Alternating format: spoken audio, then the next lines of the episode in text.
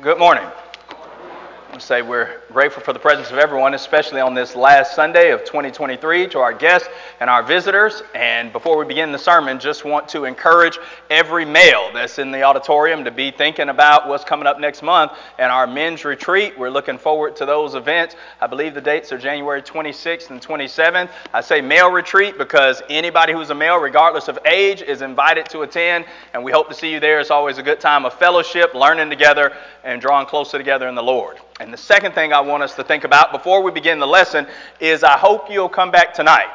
We're going to do what we always do and worship God, but Neil's going to preach a lesson. I'm sure the lesson will be great, but there's going to be a unique approach that I believe is going to encourage and strengthen all of us as we look forward to walking with Jesus Christ in the new year. So please come back tonight for worship, even if you're a person who normally doesn't come back for evening worship. We will not turn into vampires, I promise you.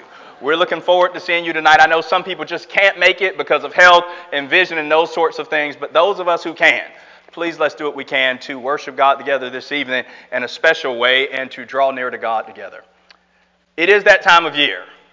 It's the time of year when people start to make their resolutions. YouTubers, bloggers, influencers, and other personalities all are sharing articles and blogs to help us be better people. In fact, if you Google the phrase, you'll find that YouTubers, bloggers, influencers are all saying the same thing. I mean, the title is exactly the same, word for word, on hundreds of outlets at the current moment. And it is How to Make 2024 the Best Year of Your Life.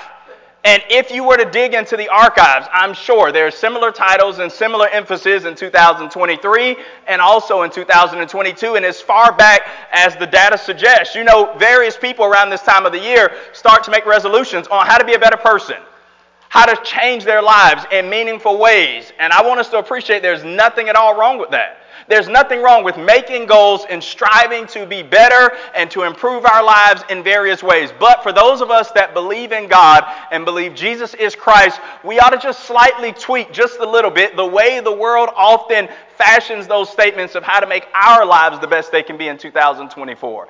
Can't you hear them cheering you on through the titles of those statements? I mean, they want to teach us how to read more, eat healthier, travel further, live longer, save more money. And while there's nothing wrong in and of itself with any of those things, it just seems to smack of secular humanism. It's all about me and the things I'm going to do to make my life better.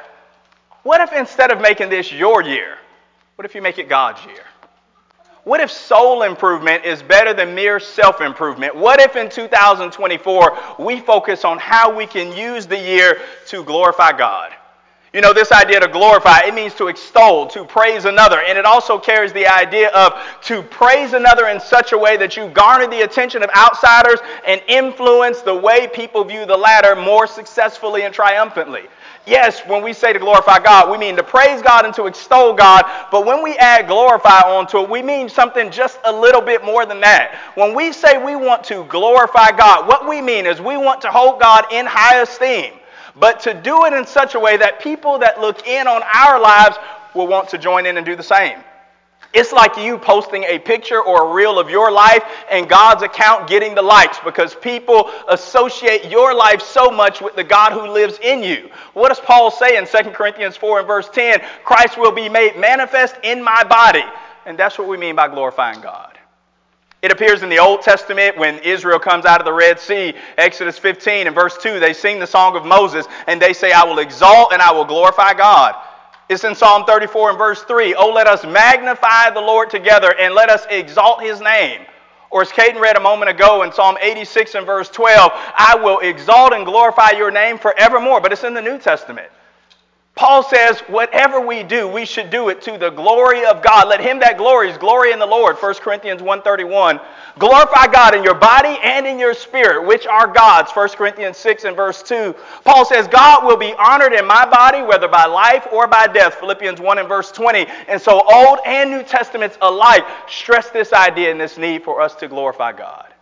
Again, there's nothing wrong with wanting to improve yourself. In fact, I think it's a biblical idea to strive to be a better you this year. But we need to make sure that we appreciate that improving ourselves will not necessarily mean we'll glorify God as we do it. We don't serve God accidentally, it takes intentionality.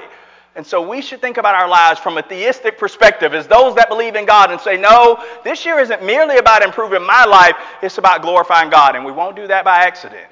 And so we need to plan for it. We need to see how we can do this for God's good and ultimately for God's glory. How can we be sure that we don't spend all of 2024 merely focused on ourselves? How can we be sure to use it to the good and glory of God? That's what we're going to look at this morning. So if you have your Bible, we're going to look at eight ways that we can. I know some of you got the bulletin and you said eight ways. Why do we have eight points? It's because we don't have time for nine. And so we're going to look at eight ways to glorify God in 2024, and hopefully we'll do it in such a way that other people will want to join in and do the same thing. Here's number one if we want to glorify God, we've got to keep our word.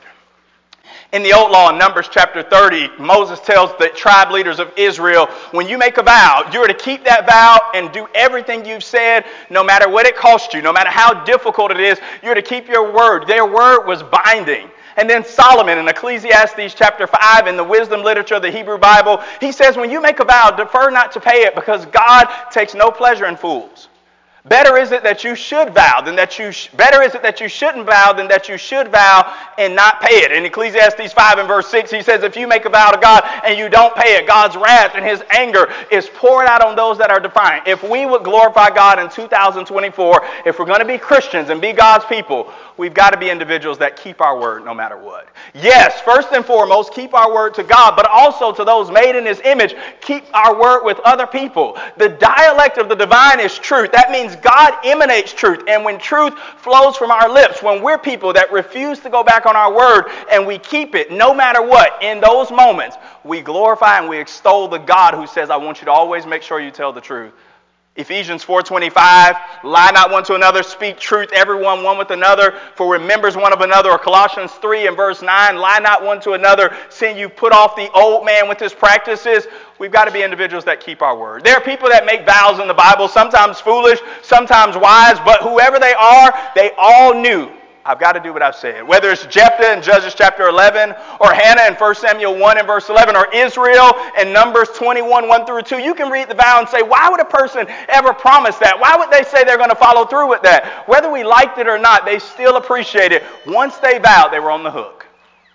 And maybe we hear this and we say, well, the safest thing to do in this case then is not to vow. If I don't make a vow to God, well, then I'm off the hook, and then I don't have to worry about defaulting on my word or anything like that. But if you're a Christian, if you've already obeyed the gospel and your pledge of a good conscience when you went down in the watery grave of baptism, 1 Peter 3:21 says, you pledge with a good conscience to always obey God. There's no way around it.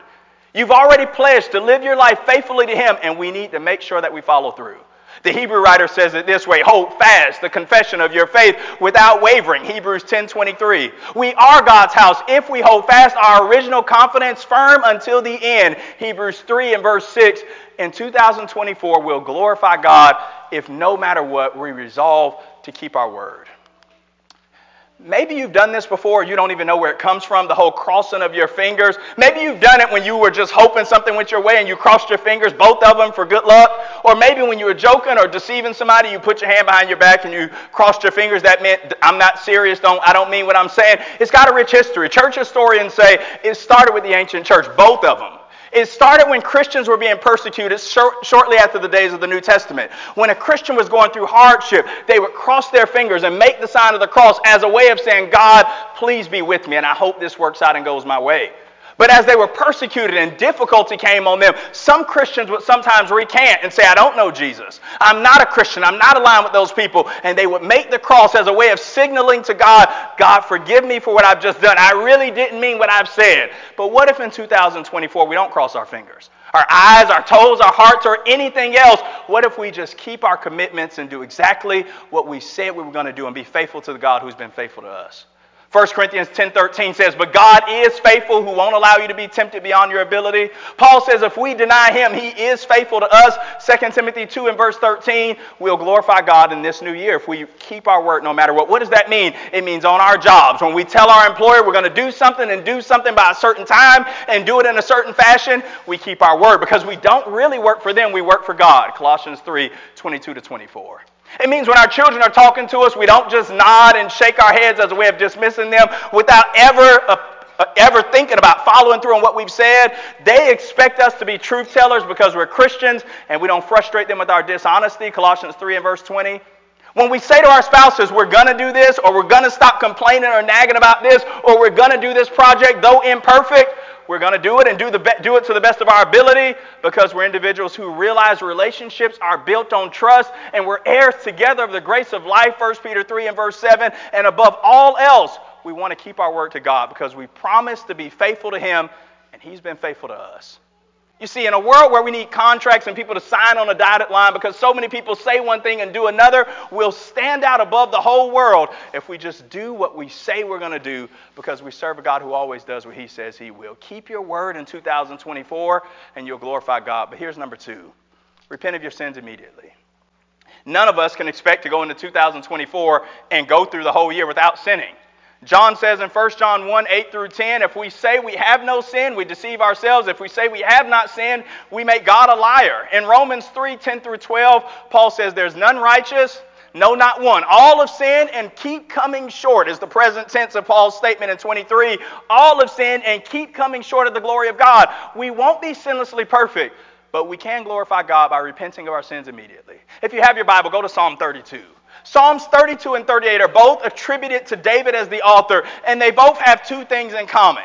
In these Psalms, David mentions his sins and his transgressions, but he also mentions this heart and this desire to repent when caught in these transgressions. Psalm 32 and verse 5, he says, I acknowledge my transgression for to you. I confess my sin. I did not hide my iniquity. And notice what happens at the end of verse 5. He says, You forgave my iniquity. Why? Because David repented.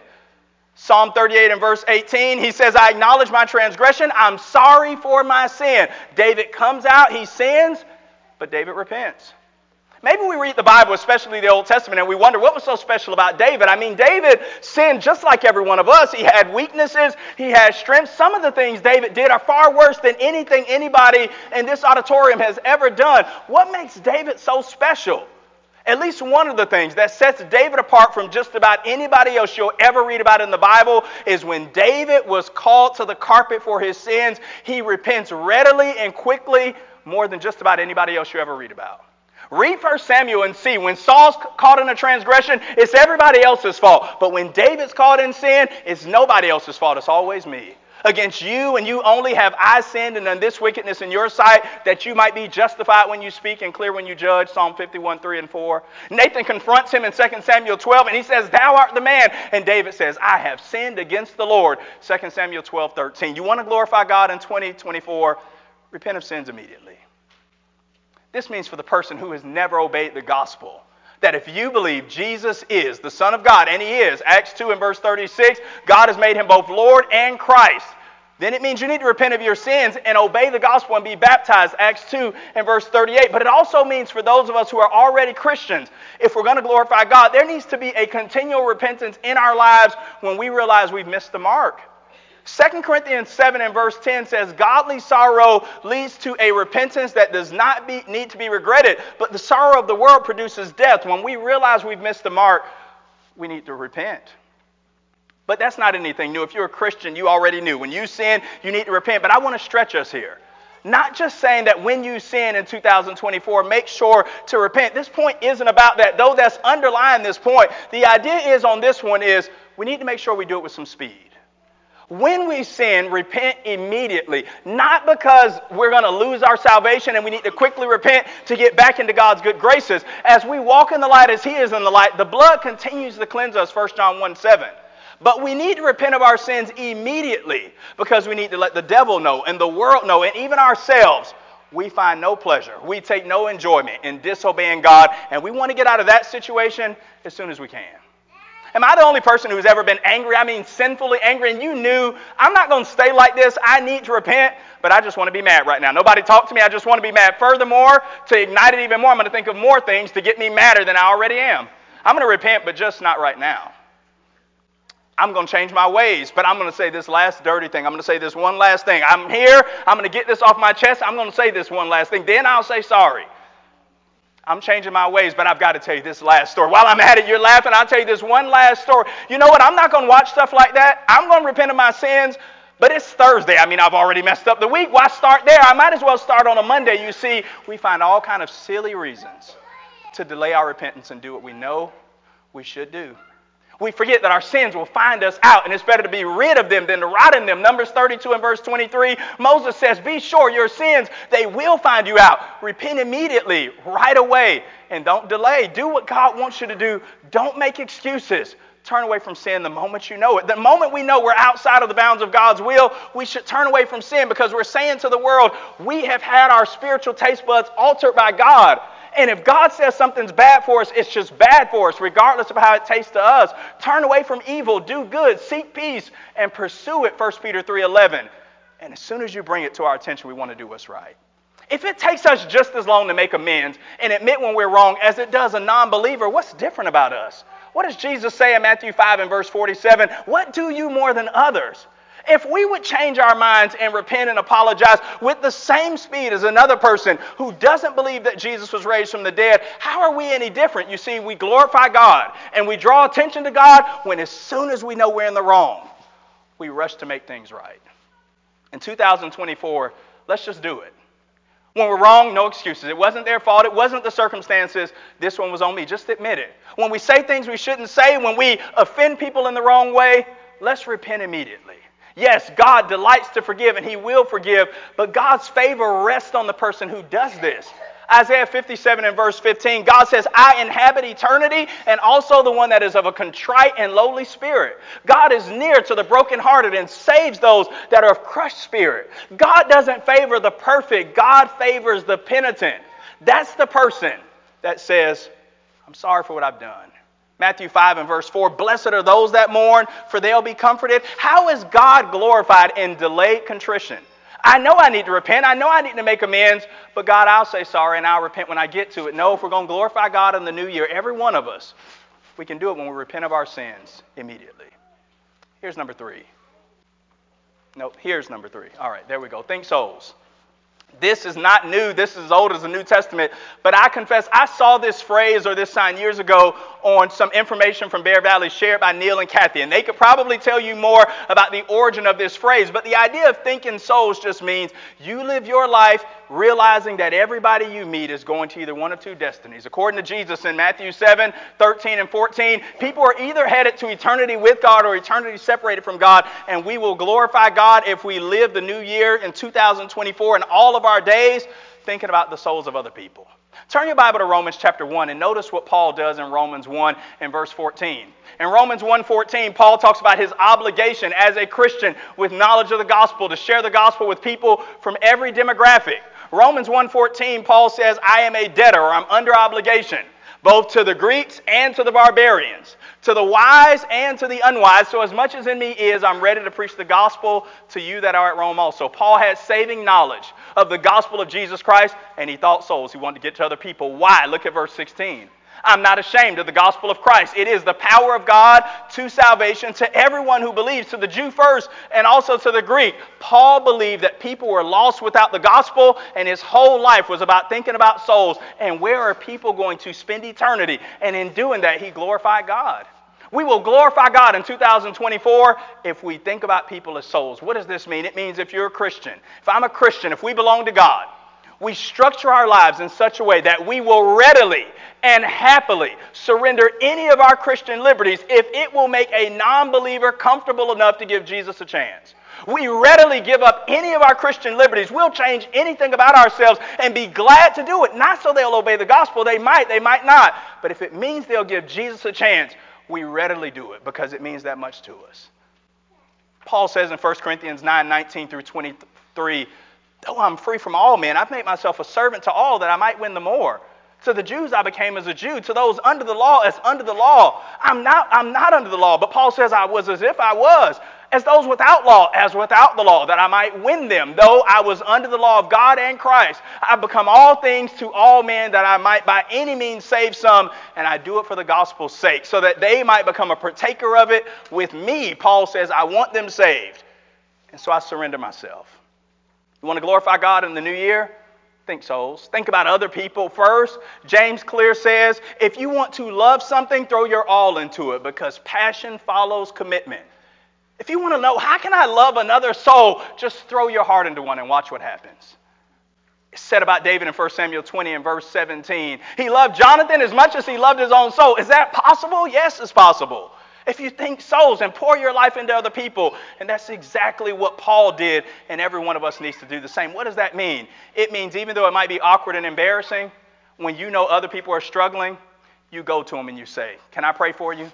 And be willing to do it right then and there. That's what Paul did on the ship full of unbelievers. In Acts 27 and verse 35, Paul says, I'm praying for my food and everybody else's. Now, don't do that at lunch tomorrow, but if you get an opportunity, pray with people. Paul did.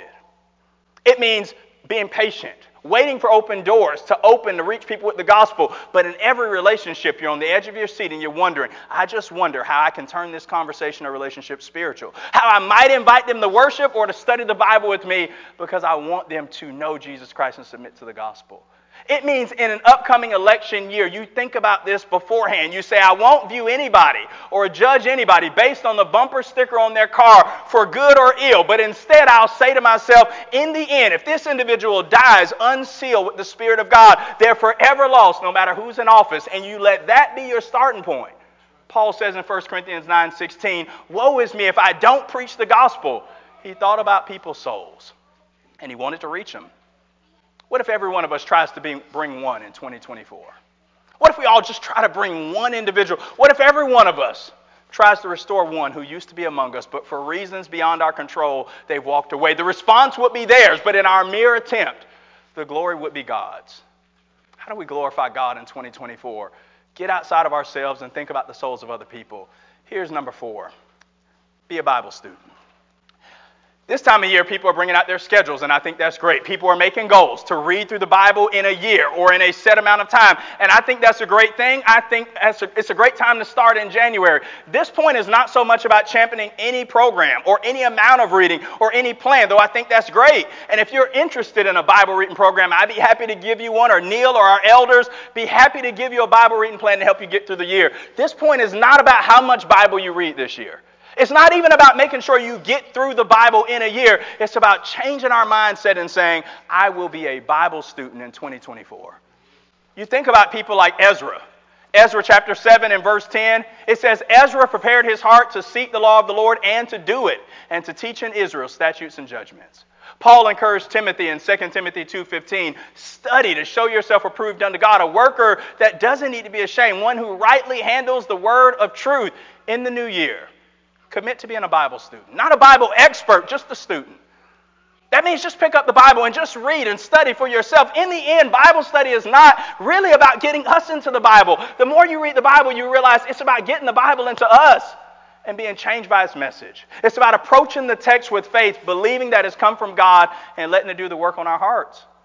You know, there are all kinds of skeptics that need to be convinced that this book is really divine that this book has come to us from God. And we've got all kinds of proofs for that. I mean, Daniel Wallace and others have said we've got 5,000 Greek manuscripts, and there's archaeology and artifacts, but perhaps one of the most overlooked pieces of evidence is the way the Christian treats his Bible. If we read the Bible like it really came from heaven to earth, maybe those that doubt will do a double take.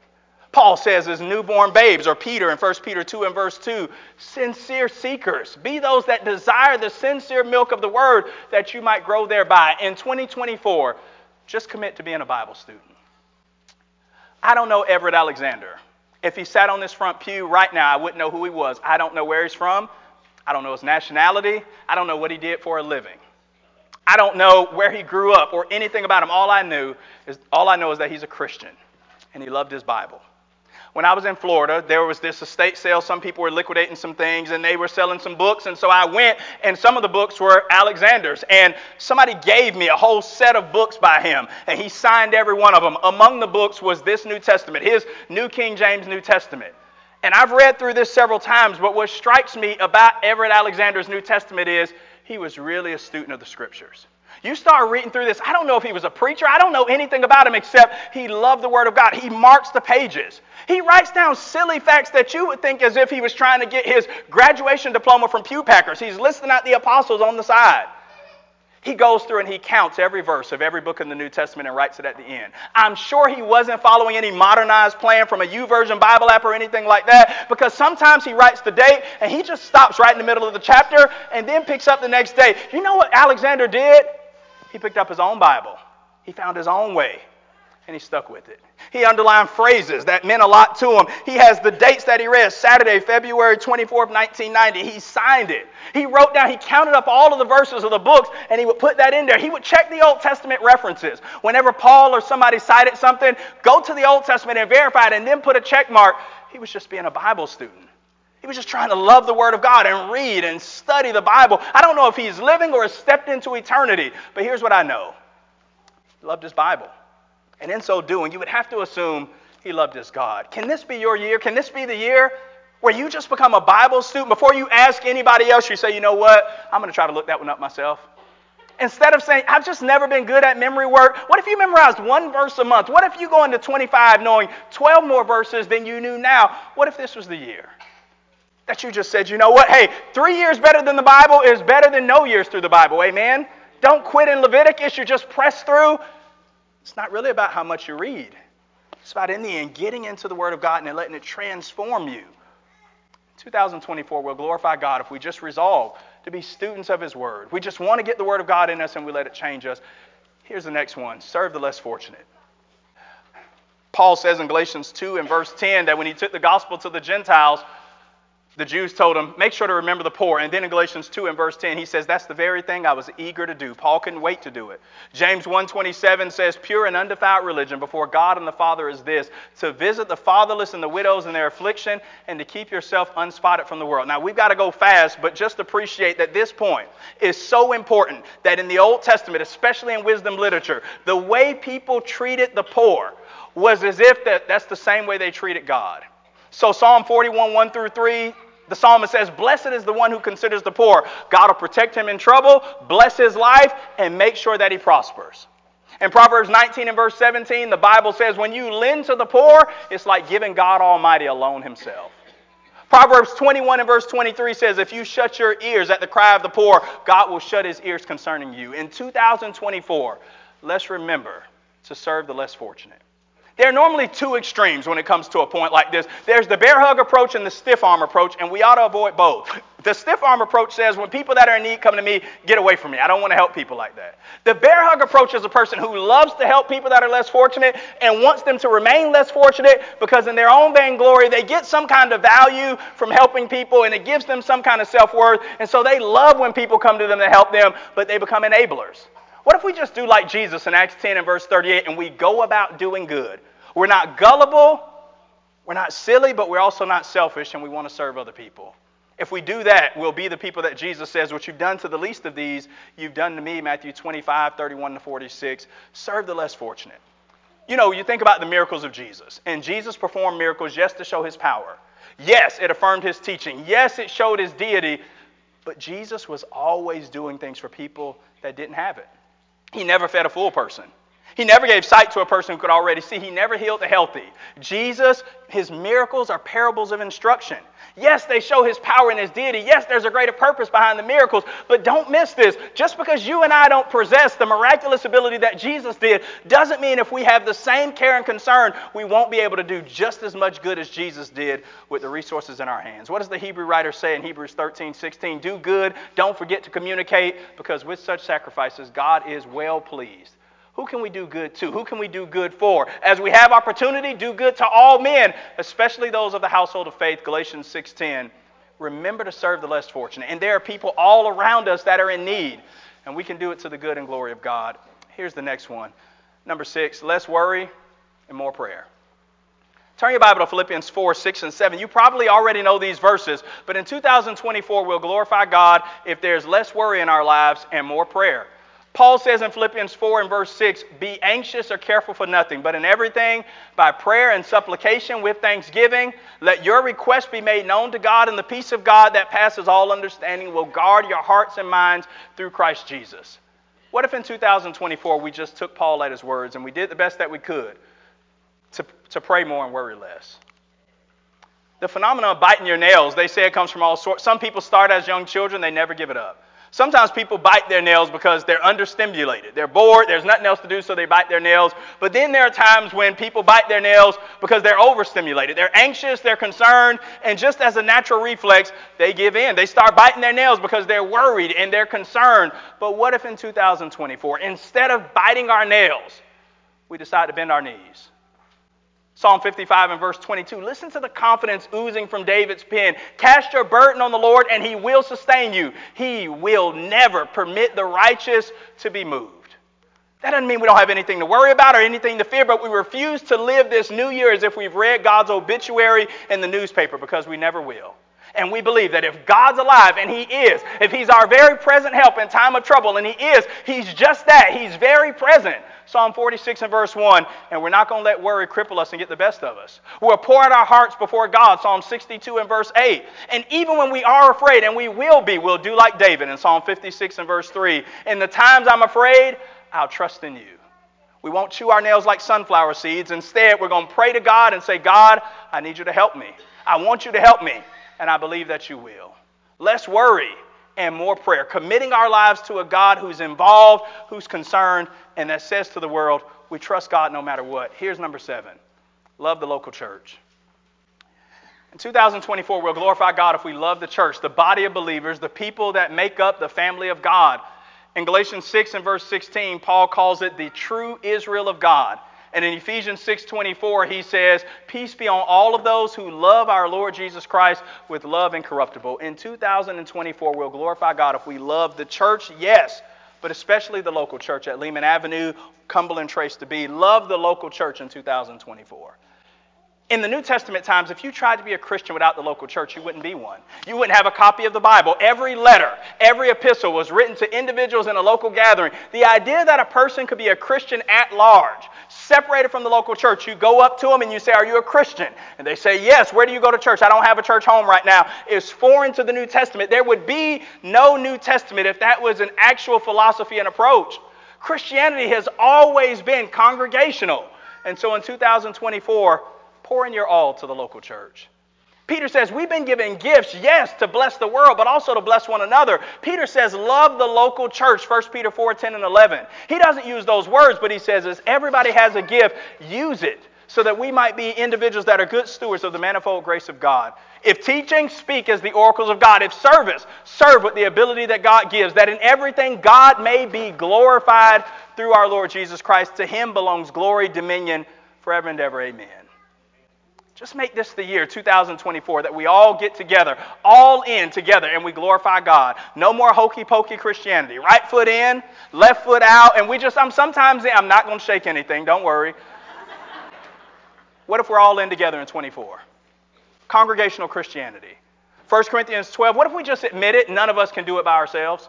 Not simply because we're limited, but because we're weak. Every one of us is weak. You might be a strong teacher, but you may not be the best servant. You might be great at evangelism, but not so at encouragement. What if we all just admit we need one another and we glorify God as the world looks in and says, I've never seen teamwork and chemistry like that? They're from different places, from different walks of life, different ages, different mindsets, all united toward one goal, one purpose, not to glorify themselves, but to glorify God. Here's the last one, number eight. We'll glorify God in 2024 if we just decide to boast in the cross. Now, before we end, turn your Bible to Galatians chapter 6 and notice what Paul says in verse 14. Galatians 6 and verse 14, at, as Paul gets to the end of the book of Galatians, he makes this statement on which we're going to end this sermon, and it is this God forbid that I should glory or boast except in the cross of our Lord Jesus Christ, by whom the world's been crucified to me and I unto the world. What does Paul mean when he says that? Paul means this my all in all, my everything is tied to what happened at the cross. That means all of our hopes, all of our dreams, everything we hope to be and accomplish is tied to the fact that we really believe it happened. That we believe Jesus died, he was buried, and he rose the third day. And we're not proud of anything. We're not excited in ourselves about anything except that. That's exactly what Paul means. It's what Paul means in 1 Corinthians 1:31 when he says, "Let him that glories glories in the Lord. It's not about making this my year, it's about making it God's year. It's what John means in John 3:30. He must increase and I must gladly decrease. Glorifying God means I live my life trying to show people not how awesome I am, but how awesome God is. And listen, people can tell which one of those statements we really believe. Every one of us gets to decide. Are we going to boast in the cross or boast in ourselves? You've seen sparklers before, 4th of July or weddings. You know what sparklers do. They shine for a little bit, they draw attention to themselves, and then they go out. You can be a sparkler or you can be a candle. You see, a candle lights things, but nobody ever walks up to a candle that's on fire and says, Oh, what a cool candle. No, candles burn so that they can give light to everything around them. Isn't that what Jesus is after in Matthew 5 16? Let your light so shine before men so that they might not see you, see your good works, and glorify God which is in heaven. If you're a candle, people don't stop and stare and look at you. They want to get to the source behind the light that you shine. And then we get to say, Jesus is the light, and in him is no darkness at all. John 8 and verse 12 in 2024, let us boast, glory, let our all in all be what we find in the cross. May the stanza from the hymn be our anthem. I will not boast in anything. No gifts, no power, no wisdom. But I will boast in Jesus Christ alone, his death and resurrection. If we do that, God will be glorified in the way we live our lives. Soli Deo Gloria is a Latin phrase and it means glory to God alone. It's said to be popularized by the reformers in the 1600s, but I don't believe them because Isaiah said that 2,700 years before the Protestant Reformation. In Isaiah 42 and verse 8, God says, I'm God. I want all the glory, and I won't give my glory to another. This year is God's year, and it can be. If we live the right kind of way, if we better ourselves, that's great but we do it because we were made for His glory, and that's what we want to do, Isaiah 43 and verse 7. Make much of God this year by living our lives to His good and glory. I hope this year is great for you. I hope you soar higher and go further. I hope everything works out just the way we plan it. But I hope we always remember, especially as we look at life through the lens of the cross, even if 2024 is a year full of scrapes and scars, Calvary's already told us, God can be glorified in that too. God says, Give me the years, and I'll give you a blessed eternity. God wants us to glorify Him, but Romans 8 17 says He's not selfish. Eventually, He says, You'll be glorified together with me. Let's point the world to Jesus by the way we live, by the way we conduct ourselves, and then God will ultimately be the one that receives the glory. Maybe today you need to glorify God by repenting immediately of your sins because you believe He's Christ. Based on that repentance and belief, you confess Him as Lord and you want to be immersed in water to have your sins forgiven. We'd be happy to assist with that. It would be our greatest honor. You won't interrupt our plans, you won't delay our plans. We'd be happy to serve you, help you to obey the gospel. If we can pray for you or pray with you about anything, Clint's going to lead us in a song to encourage us.